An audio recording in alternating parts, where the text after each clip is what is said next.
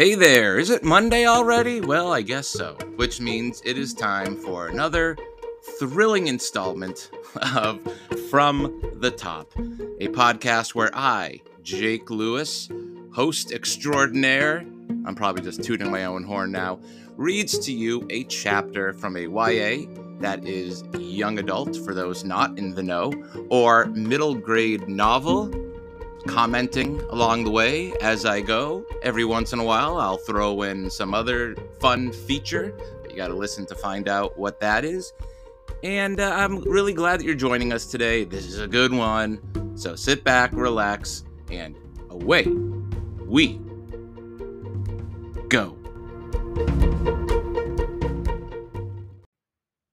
So, what book have I picked out for you today?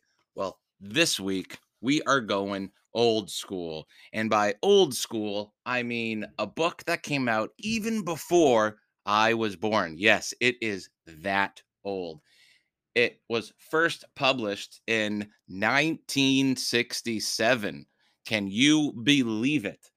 And it's called From the Mixed Up Files of Mrs. Basil E. Frankweiler.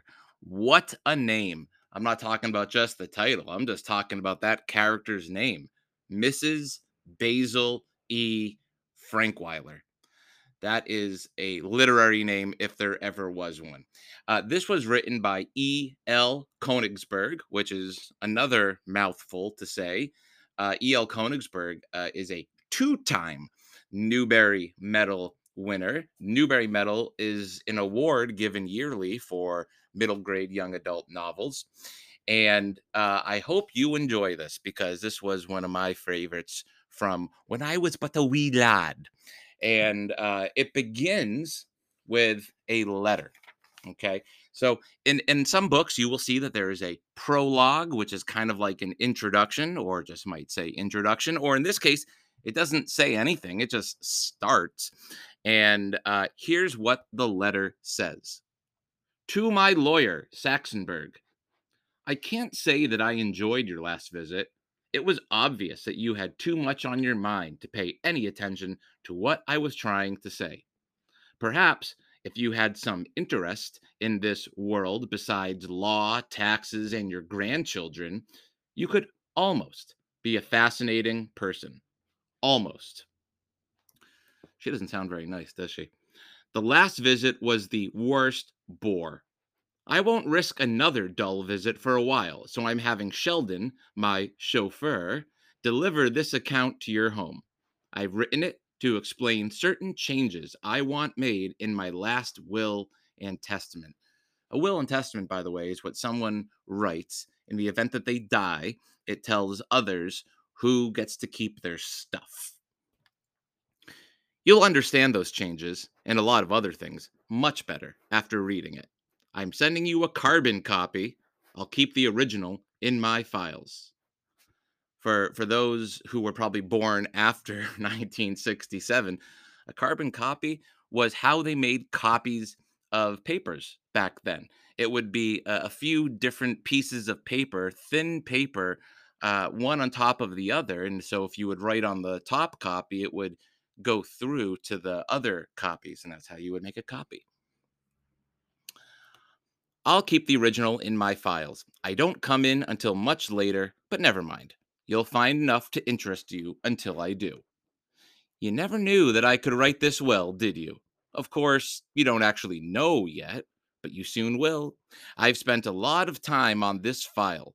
I listened, I investigated, and I fitted all the pieces together like a jigsaw puzzle. It leaves no doubts. Well, Saxonberg, read and discover Mrs. Basil E. Frankweiler. So if you're reading this for the first time and you're like, what is she talking about? That's intentional.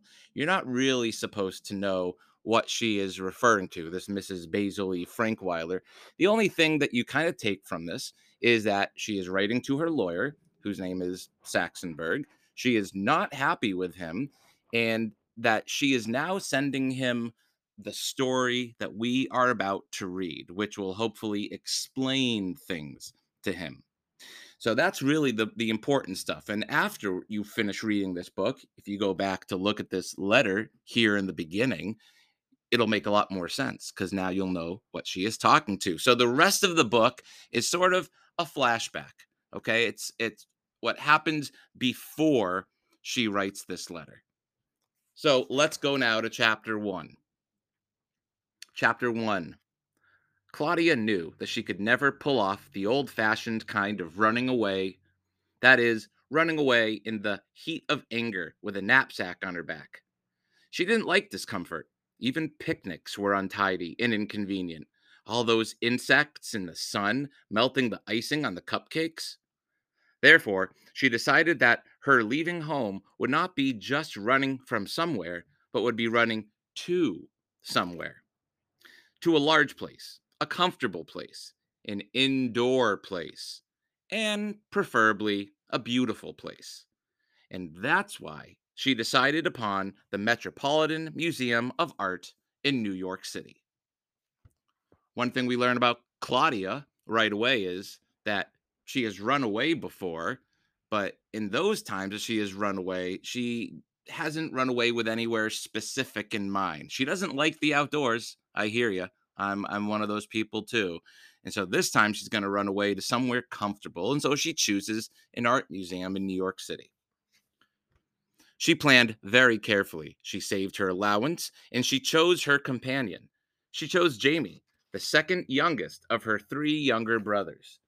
He could be counted on to be quiet, and now and then he was good for a laugh. Besides, he was rich. Unlike most boys his age, he had never even begun collecting baseball cards. He saved almost every penny he got. But Claudia waited to tell Jamie that she had decided upon him. She couldn't count on him to be that quiet for that long. And she calculated needing that long to save her weekly allowances. It seemed senseless to run away without money. Living in the suburbs had taught her that everything costs. She had to save enough for train fare and a few expenses before she could tell Jamie or make final plans. In the meantime, she almost forgot why she was running away. But not entirely. Claudia knew that it had to do with injustice.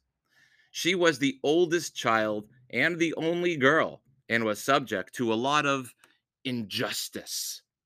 Perhaps it was because she had to both empty the dishwasher and set the table on the same night while her brothers got out of everything. Well, that doesn't seem fair, does it? And perhaps there was another reason more clear to me than to Claudia. Oh, hold on a second. We just found out that someone else is telling this story. I'll read that to you again. And perhaps there was another reason more clear to me than to Claudia. We can safely assume, maybe, that it's Mrs. Basil E. Frankweiler, because remember, in that letter in the introduction, she said that she's going to write the story of whatever happened. And that's what she is sending to her lawyer. So that me, the person telling this, might be Mrs. Basil E. Frankweiler, as opposed to just some you know, unknown narrator. A reason that had to do with the sameness of each and every week. She was bored with simply being straight A's Claudia Kincaid. She was tired of arguing about whose turn it was to choose the Sunday night 7:30 television show of injustice and of the monotony of everything. Good vocab word there, monotony, which means boredom. I bet you this you can relate to this. How just every day is often the same, day after day, week after week, and she wants some excitement. So that's why she's running away partially. But she also is running away because of the injustice. She feels that just things aren't fair, like having to set the table and do the dishes. God forbid. But she's right. Other people should do it every once in a while too. The fact that her allowance was so small that it took her more than three weeks of skipping hot fudge sundaes to save for enough train fare was another example of injustice.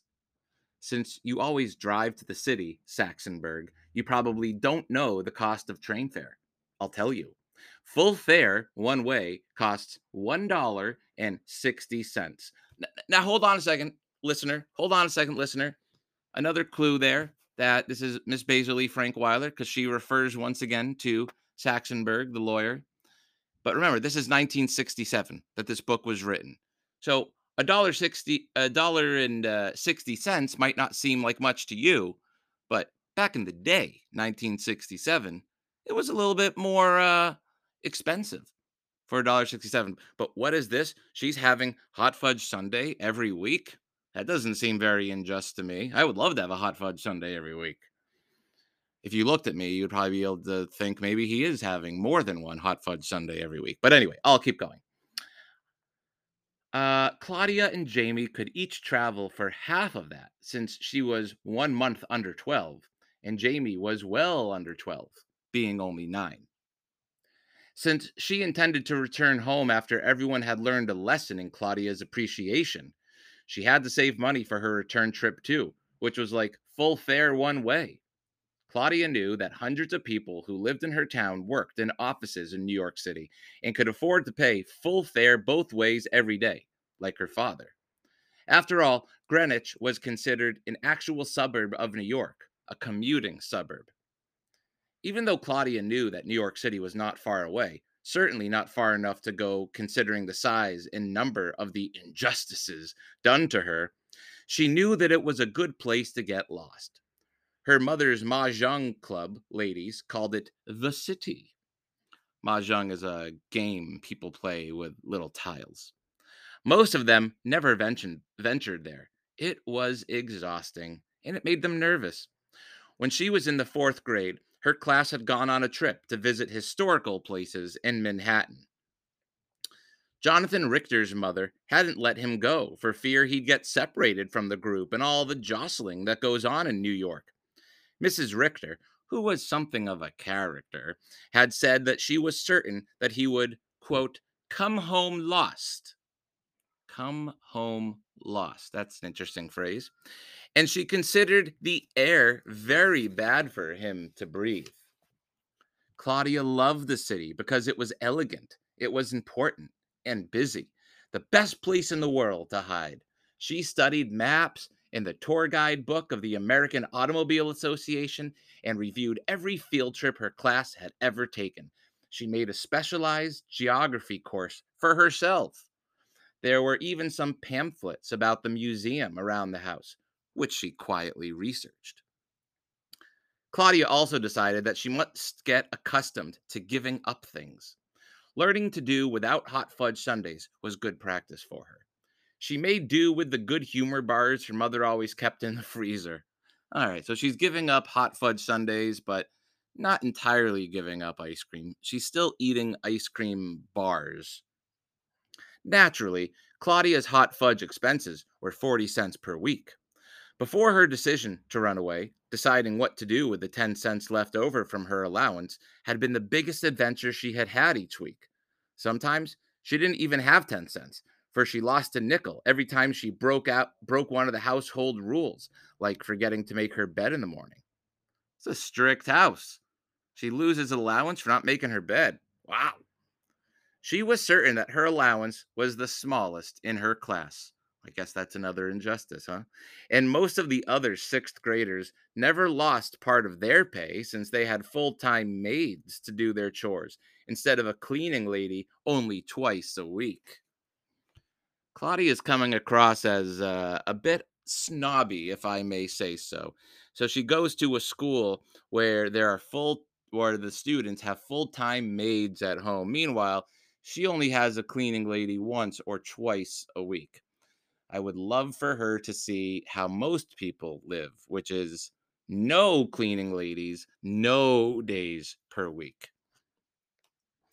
Once after she had started saving, the drugstore had a special hot fudge, 27 cents, the sign in the window said. She bought one. It would postpone her running away only 27 cents worth. Besides, once she made up her mind to go, she enjoyed the planning almost as much as she enjoyed spending money. Planning long and well was one of her special talents. Jamie, the chosen brother, didn't even care for hot fudge sundaes, although he could have bought one at least every other week. A year and a half before, Jamie had made a big purchase. He had spent his birthday money and part of his Christmas money on a transistor radio made in Japan, purchased from Woolworths. Occasionally, he bought a battery for it. They would probably need the radio. That made another good reason for choosing Jamie. Why would they need a radio for running away? A transistor radio was like, you know, a regular radio. You could probably communicate with others on it. So perhaps that's why. Uh, maybe like a, a radio, like you might see a trucker have in his truck where they're talking to each other. So that could be why she wants him to bring the radio so she can communicate with someone. On Saturdays, Claudia emptied the wastebaskets, a task she despised. There were so many of them. Everyone in her family had his own bedroom and wastebasket, except her mother and father, who shared both with each other. Almost every Saturday, Steve emptied his pencil sharpener into his. She knew he made his basket messy on purpose. Steve must be one of Claudia's other brothers. One Saturday, as she was carrying the basket from her parents' room, she jiggled it a little so that the contents would sift down and not spill out as she walked. Their basket was always so full since there were two of them using it. She managed to shift a shallow layer of Kleenex, which her mother had used for blotting lipstick, and thus exposed the corner of a red ticket. Using the tips of her forefinger and thumb like a pair of forceps, she pulled at it and discovered a 10 ride pass for the New York, New Haven, and Hartford Railroad. Used train passes normally do not appear in suburban wastebaskets, they appear in the pockets of train conductors. Nine rides on a pass are marked off in little squares along the bottom edge, and they are punched one at a time as they are used. For the 10th ride, the conductor collects the pass. Their cleaning lady, who would come on Friday, must have thought that the pass was all used up, since rides 1 through 9 were already punched. The cleaning lady never went to New York, and Claudia's dad never kept close track of his pocket change or his train passes. Both she and Jamie could travel on the leftover pass, since two half fares equal one whole. Now they could board the train without having to purchase tickets.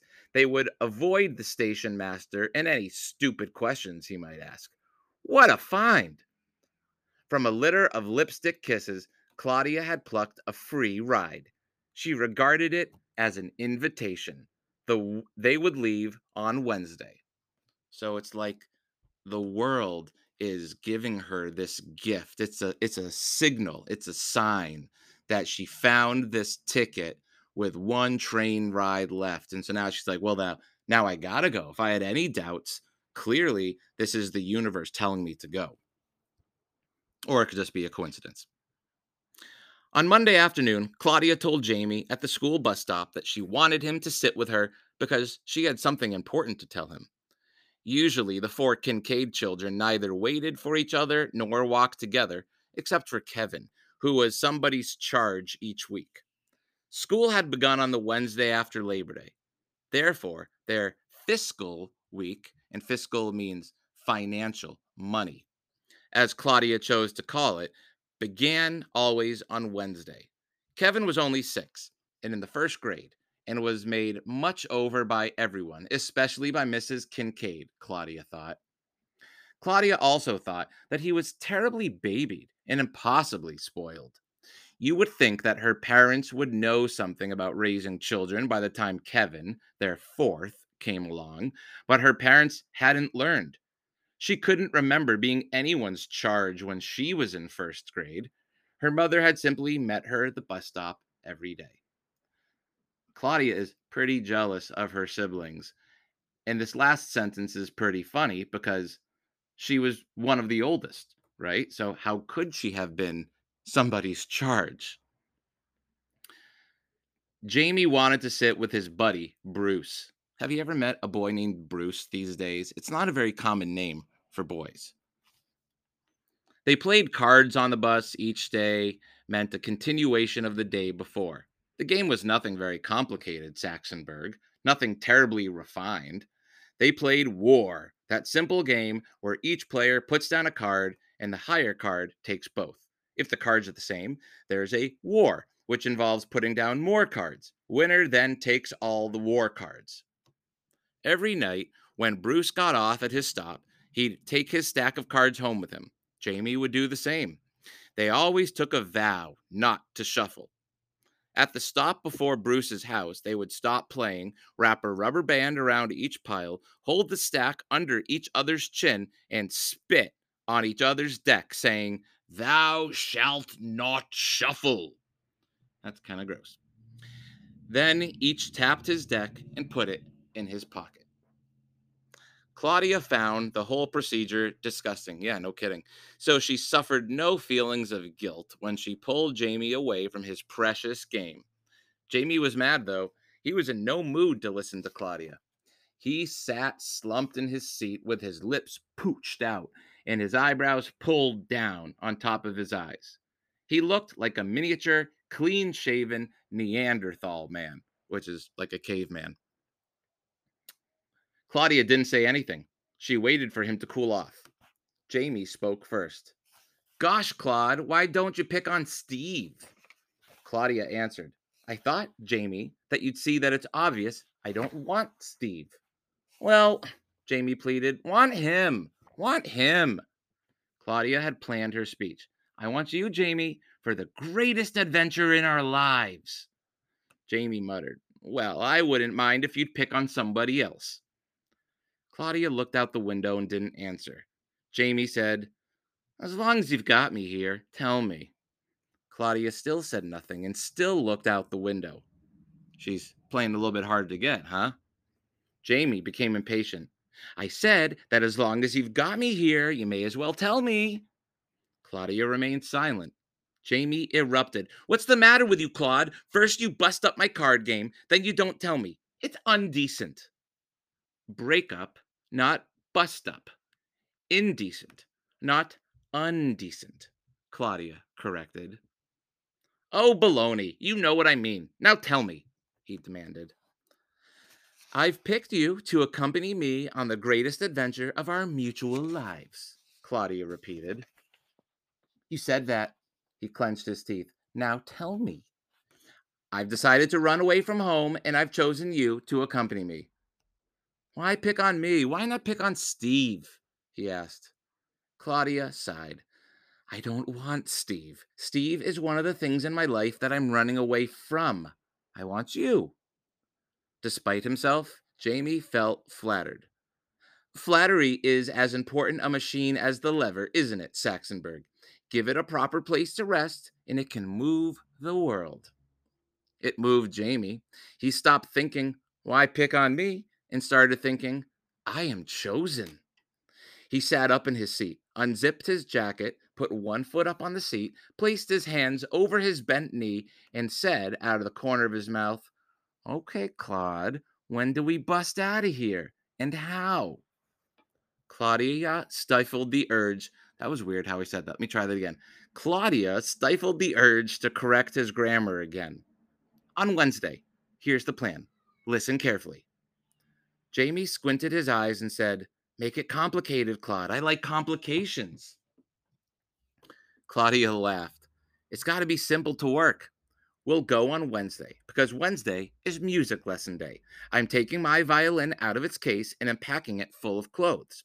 You do the same with your trumpet case. Take as much clean underwear as possible and socks and at least one other shirt with you. All in a trumpet case? I should have taken up the bass fiddle. You can use some of the room in my case. Also, use your book bag. Take your transistor radio. Can I wear sneakers? Jamie asked. Claudia answered, Of course. Wearing shoes all the time is one of the tyrannies you'll escape by coming with me. It is so cruel to wear shoes, isn't it? Jamie smiled, and Claudia knew that now was the correct time to ask. She almost managed to sound casual. And, uh, bring all your money. She cleared her throat. By the way, how much money do you have? Jamie put his foot back down on the floor, looked out the window, and said, Why do you want to know? For goodness sake, Jamie, if we're in this together, then we're together. I've got to know. How much do you have? Can I trust you not to talk? He asked. Claudia was getting mad. Did I ask you if I could trust you not to talk? She clamped her mouth shut and let out twin whiffs of air through her nostrils. Had she done it any harder or any louder, it would have been called a snot. Well, you see, Claude, Jamie whispered, I have quite a lot of money. Claudia thought that old Jamie would end up being a business tycoon someday, or at least a tax attorney like their grandfather. She said nothing to Jamie. Jamie continued, Claude, don't tell mom or dad, but I gamble. I play those card games with Bruce for money. Every Friday, we count our cards, and he pays me two cents for every card I have more than he has, and five cents for every ace. And I always have more cards than he has, and at least one more ace. Claudia lost all patience. Tell me how much money you have. Four dollars? Five? How much? Jamie nuzzled himself further into the corner of the bus and saying, $24.43. Claudia gasped, and Jamie, enjoying her reaction, added, Hang around until Friday and I'll make it 25 even. How can you do that? Your allowance is only 25 cents. 24.43 plus 25 cents makes only $24.68. Details never escaped Claudia. I'll win the rest from Bruce. Come on now, James. How can you know on Monday that you'll win on Friday? I just know that I will, he answered. How do you know? I'll never tell. He looked straight at Claudia to see her reaction. She looked puzzled. He smiled, and so did she, for she then felt more certain than ever that she had chosen the correct brother for a partner in escape. They complemented each other perfectly. She was cautious uh, about everything but money and poor. He was adventurous about everything but money and rich more than $24. That would be quite a nice boodle. Boodle? Never heard it used, never heard that word used. That would be quite a nice boodle to put in their knapsacks if they were using knapsacks instead of instrument cases. She already had $4.18. They would escape in comfort. Jamie waited while she thought. Well, what do you say? Want to wait until Friday? Claudia hesitated only a minute more before deciding no, we have to go on Wednesday. I'll write you full details of my plan. You must show the plan to no one. Memorize all the details, then destroy my note. Do I have to eat it? Jamie asked. Tearing it up and putting it in the trash would be much simpler. No one in our family but me ever goes through the trash, and I only do it if it is not sloppy and not full of pencil sharpener shavings or ashes. I'll eat it. I like complications, Jamie said. You must also like wood pulp. Claudia said. That's what paper is made of, you know. I know, I know, Jamie answered. They spoke no more until they got off the bus at their stop. Steve got off the bus after Jamie and Claudia. Steve yelled, Claude, Claude, it's your turn to take Kevin. I'll tell mom if you forget. Claudia, who had been walking up ahead with Jamie, stopped short, ran back, grabbed Kevin's hand, and started retracing her steps, pulling him along to the side and slightly behind. I want to walk with Stevie, Kevin cried. That would be just fine with me, Kevin Brat, Claudia answered. But today you happen to be my responsibility. Whose responsibility am I next? he asked. Wednesday starts Steve's turn, Claudia answered. I wish it could be Steve's turn every week, Kevin whined. You just may get your wish. Kevin never realized then or ever that he had been given a clue, and he pouted all the way home.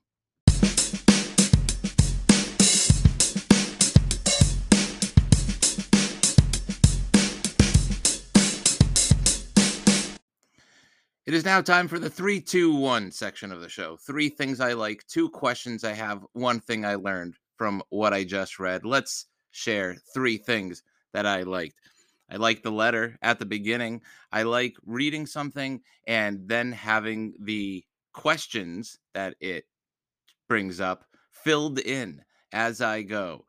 I'll be able to go back to that letter at the beginning of the book when the book is over and say, oh, that's what I mean. It almost makes it like a treasure hunt in a way to be able to fill in those blanks. And then when I read it a second time, if I decide to read it a second time, I'll know exactly what it's talking about, sort of creating a puzzle at the beginning.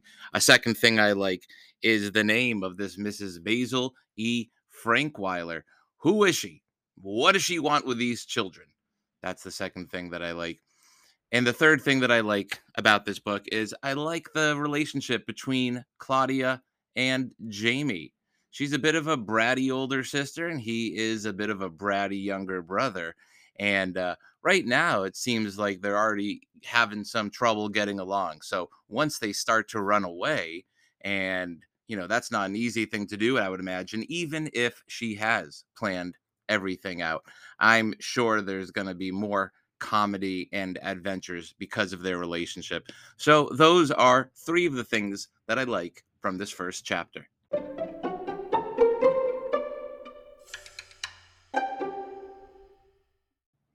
Two questions that pop to mind from that first chapter. I already mentioned one of them, uh, but I'll, I'll do another one instead. The first question is okay, so they're going to go to this Metropolitan Museum of Art, and then what?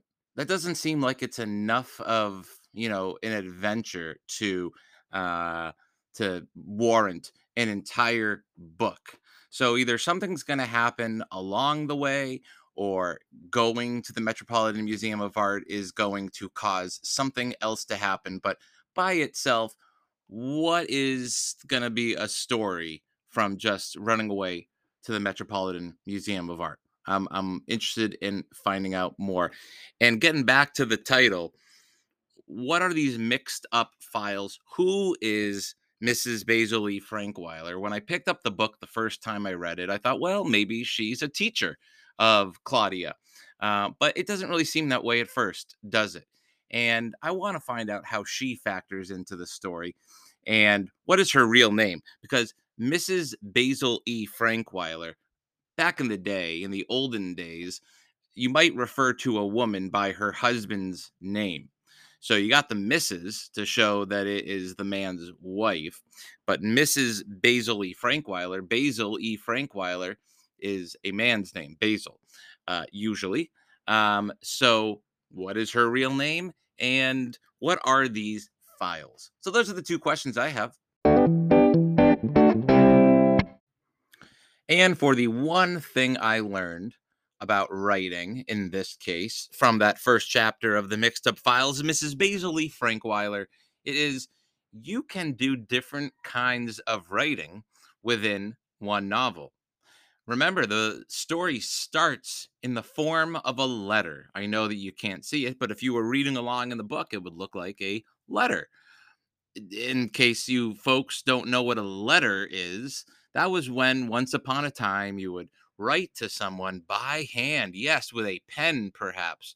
Uh, you might better know that as an email, but even emails are not really like letters. Letters are very personal, uh, and you know you don't see them too much anymore. I love getting a letter. Uh, it doesn't happen very often, but those are always very nice.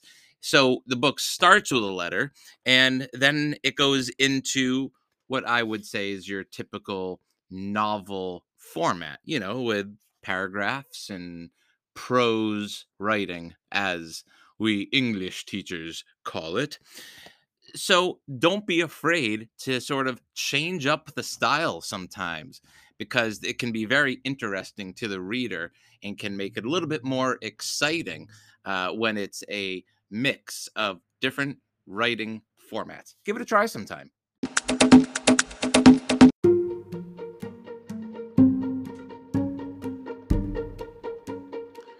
You know what that means. It is time for us to say adieu until the next episode of From the Top. The book, once again, is called From the Mixed Up Files of Mrs. Basil E. Frankweiler. And in case you're curious how to spell Frankweiler, it's Frank, then W E I L E R. It's by E L. Konigsburg. These are not easy names, but they're fun to say, certainly. And uh, grab yourself a copy of this book. I guarantee you'll love it. And if you don't love it, well, I don't have like any money back or anything like that, but but I just guarantee that you'll like it. I mean, like it's just obvious. If you would like to send me an email with a question, comment, or book recommendation, do it. The email address is from the top bookcast at gmail.com.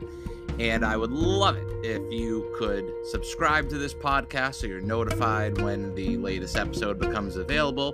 While you're at it, write up a quick five star review. Maybe your English teacher will give you credit for that, for writing a review. Uh, it helps a great amount. So thank you for doing that. And until next time, my name is Jake Lewis. I'll see you once again from the top.